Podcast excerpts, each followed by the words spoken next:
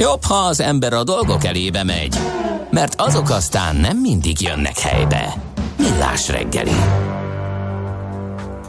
A távmunkáról és a digitalizációról sokat beszélgettünk, hát úgy néz ki, hogy alaposan felforgatták a munka világát, mert ugye vannak uh, fantasztikus lehetőségek a vállalatok előtt a távmunka kapcsán, megjelennek olyan munkavállalók, akik nem abban az országban vannak, hanem másik országban. Vagy akár csak abban az országban, de mondjuk másik városban. fejletlenebb régiók is be tudnak kapcsolódni, szóval számos érdekes változást is elindíthat ez.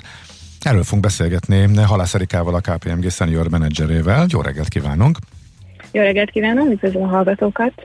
Igen, szóval távmunka, meg hogy pontosan ez milyen irányba halad, meg hogy mennyien tartják, meg milyen arányban marad velünk, erről fú, minden héten érkeznek előrejelzések, erről sokat beszéltünk. De az, hogy milyen társadalmi változásokat indukál ez, illetve hogy HR szinten ez milyen kihívásokat jelent a, a cégeknek amiatt, mert könnyebb lesz például elszívni az embereket, elcsábítani, nagyobb lesz esetleg a verseny, a jobb, a tehetségekért, illetve új társadalmi csoportok is bejöhetnek a kínálati oldalon, ezek jókora változások, ugye? Mi ebből, mi, melyek ezek, mi ezek közül a legfontosabb? Igen, abszolút. Azt gondolom, hogy mindannyian egyetérthetünk abban, hogy a távmunka és a digitalizáció alaposan felforgatta a mindennapjainkat, ugyan, ugyanúgy a magánéletünket, mint ahogy egyébként a, a munkában töltött időnket is. Először azt lát, az volt látható, hogy a vezetők ebben abszolút problémát láttak, ma már azonban bátran kijelenthetjük, hogy ez a változás tulajdonképpen megoldó kulcsokat adott azokra a munkaerőpiaci kihívásokra, amire már évek óta keressük ugye a, a lehetőséget, hogyan tudjuk kezelni őket. Lényegében most már a világ bármely országában lévő munkaerő kínálat elérhetővé vált, ugye egyik napon a másikra, de hogy azt gondolom, hogy ami még ennél is sokkal fontosabb, hogy olyan hazai társadalmi csoportok elérését is lehetővé tette, akik a járvány előtt abszolút nehezen kapcsolódtak a munkavilágához. Például? Például igen, tehát egy teljességigénye nélkül érdemes gondolni itt a kisgyermeket nevelő szülőkre, a leszakadt vagy elmaradt régiókban élőkre, a megváltozott munkaképességű munkavállalókra, vagy éppen akár a diákokra vagy pályakezdőkre is, ahol szintén látjuk, hogy egy jelentős munkaerőpiaci tartalék van még ebben a csoportban is. Uh-huh. És akkor ez összességében lehetőség, kihívás egyben, tehát ha jól, jól értem, nagyobb a merítés, potenciálisan meg lehet szerezni tehetséges munkavállalókat, na de miután ezt mindenki látja, és a nálam dolgozók iránt is, de mindenki sokkal mozgékonyabbá vált, ez a nálam dolgozó tehetségeket is érintheti, és elszívhatják őket. Tehát egy ilyen gyorsabban mozgó munkerőpiacra számíthatunk? Abszolút, és, és azt gondoljuk, hogy egy, egy nagyon gyors ház stratégiai átgondolásra van szükség, hiszen itt, hiszen itt az látható, hogy, hogy az a munkaerő, ugye, aki nálam dolgozik, számára kinyílt a világ, hiszen akit eddig ugye csak azt tartott vissza, hogy nem szerette volna itt hagyni a családját, vagy, vagy a barátait, annak már ez, ez sem gátja, ugye akár Magyarországról is tud külföldre dolgozni. Ezért fontos az, hogy, hogy átgondoljuk azt, hogy egyébként a Magyarországon elérhető társadalmi csoportok, akikkel, akiket korábban nem tudtunk integrálni, nem tudtunk bevonni a munkavilágába, rájuk is gondoljunk, és gondoljuk át, hogy hogyan tudjuk őket most ezek között az új keretek között teljes értékű munkavállalóként foglalkoztatni a jövőben. Igen, ennek általában talán ilyen digitalizációs, vagy hát ilyen elérési akadályai vannak, hogy ahogy az oktatásban láttuk. Uh, elérési akadályai, én azt gondolom, hogy elérési akadályai voltak eddig, és, és azt gondolom, hogy nagyon sok olyan akadály is volt eddig, amit, amit a pandémia segített legyőzni. Ugye itt például beszélhetünk arról, hogy a munka, megváltozott munkaképességű kollégákat nagyon sok munka, munkáltató azért nem tudta integrálni, mert hogy nem volt akadálymentesített környezet, amiben ezt biztosítani tudta volna. Ma már mm. ugye ez nem akadály, hiszen nem kell, hogy a munkavállaló bejöjjön feltétlenül az irodába, és ott dolgozzon, hanem tudom neki biztosítani azok, azokat az egyébként minden munkavállaló által már megszokott digitális kereteket, amivel ő is teljes értékűen tud dolgozni, és, és, egy, és egy munkahely teljes értékű tagjává tud válni. Stimmel, ez, ez tényleg nagyon jó része ennek. Én most egy kicsit arra gondoltam, hogy a, a leszakadtabb társadalmi csoportok, akik, akiknek nincs internet elérése, vagy nincsen kiépített infrastruktúra, tehát ők azért ebből a szempontból hátrányban vannak. Abszolút, abszolút, és pont ez azért ez egy olyan, olyan kérdés, vagy egy olyan feladat, ami minden, minden érintett számára tartogat feladatokat, és ebbe beleértjük azokat az ösztönzői és szabályozói kereteket is, ahol érdemes ezeket átgondolni, és érdemes, érdemes kormányzati szinten is, vagy állami szinten is gondolkodni abban, hogy mi, mi, az, mi az a szabályozói és ösztönzői feladat, amivel ezeknek a csoportoknak a, a, az integrációját tudják, tudjuk segíteni. Uh-huh, Ugye, és akkor, akkor itt ne... gondolunk ezekre a képzésekre, támogatásokra, ami. Abszolút, tehát ne csak egy mondás legyen az ugye, hogy mindenkinek legyen internete Magyarországon egyenlő esélyekkel, hanem tényleg megvalósuljon ez az egész.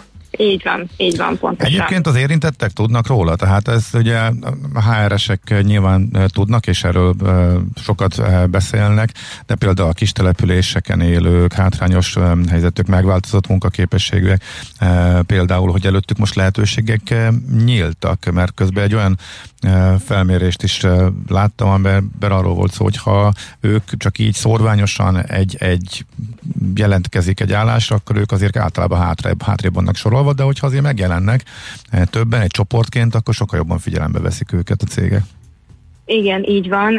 Ezt látjuk a, a kutatások alapján, hogy, hogy az egyik fő feladat az az lenne, hogy ezeknek a csoportoknak a képviselőit bátorítsuk arra, és tudatosítsuk őket abban, hogy pályázzanak a meghirdetett állásokra, mert így van, ahogy ez elhangzott, hogy a kutatások azt mondják, hogy minél több kisebbségi csoportban vagy hátrányos helyzetű csoportból származó pályázó jelentkezik egy adott kiválasztási folyamatnál, annál kiválasztási folyamatban, annál nagyobb az esély arra, hogy kiválasztásra is kerüljenek, csak egy példát mondva, például, hogyha a kiválasztási listában legalább két nő szerepel, akkor már 79-szer nagyobb az esélye annak, hogy nő kerül kiválasztásra egy adott pozícióra, mint hogyha egyébként akár csak egy nő szerepel az interjúk során.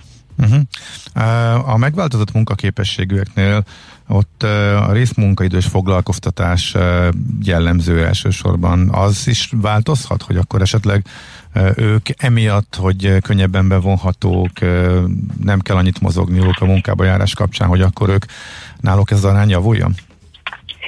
Igen, ezeknél a csoportoknál, az a korábban felsorolt négy csoportnál, mind a négy csoportnál azt látjuk, tehát nem csak a megváltozott munkaképességűeknél, hogy van egy alapvető elvárása ezeknek a csoportoknak, mégpedig a rugalmasság. És a rugalmasság alatt értjük azt, hogy a helyben és időben történő rugalmasság, és akkor így ugye beleérthető ebbe a részmunkaidős foglalkoztatás is. Tehát, hogy ez egy abszolút minden, minden ilyen, ilyen munkavállaló, munka, tehát ilyen integrációval küzdő munka, munkavállalói csoport csoportnál fontos lenne, hogy ez a, ez a rugalmasság ez megteremthető legyen, tehát gondoljunk a részmunkaidőre, a 4-6 órában történő foglalkoztatásra, ami segíti ezeknek a csoportoknak a mindennapjait.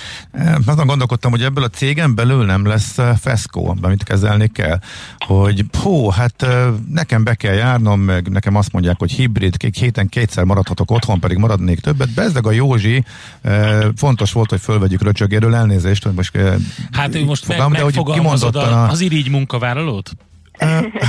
Ak- ak- mondhatjuk hát így is, de azért ez de, jó föl, neki. de hogy fölmerül de ez a probléma, nem? Hogy igen. akkor hogy lehet ezt elsimítani, hogy ne legyen ebből, ne érezzék úgy, hogy hát akkor most hozunk be e, újakat mindenhonnan, mindenféle társadalmi e, csoportokból, de mi pedig úgy, akik itt toljuk a szekeret mondjuk tíz éve, e, velünk meg esetleg keménykednek, azért ez egy fesz- feszültségforrás, nem? kiállt a Gábor. Nem, az érdekel, hogy, hogy ez tényleg feszkó lehet ebből, hogy lehet kezelni. É Abszolút, tehát hogy, hogy szerintem igen, az irigy munkavállaló, de az abszolút létező munkavállaló az, az ami felvázolásra került.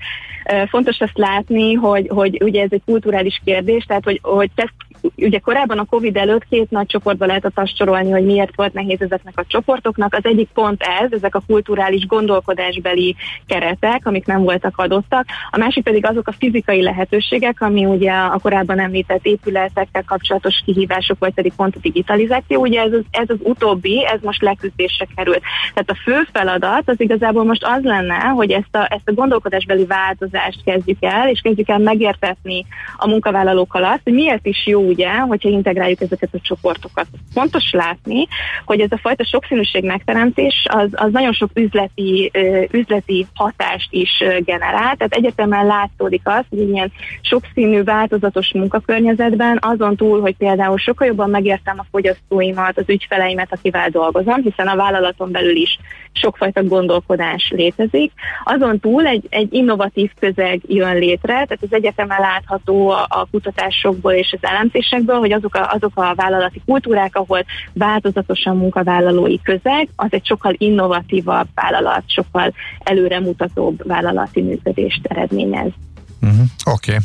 Jó, köszönjük szépen. Hát reméljük, hogy ez így Aha, sikerül. Beszéltünk uh, erről, így legyen. Igen, mert nagyon, nagyon, nagyon jó lenne, hogyha tényleg ezt minden, minden érintett fél uh, kormányzati oldal, tehát állami oldalról, céges oldalról és oktatási oldalról is észrevenni, és hát a hajlandóság is mutatkozna.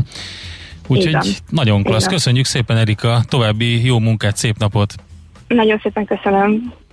Halász Erikával beszélgettünk, a KPMG senior menedzserével, új társadalmi csoportok integrálásának esélyeiről a munkaerőpiacon. Ez nem az, aminek látszik. Millás reggeli.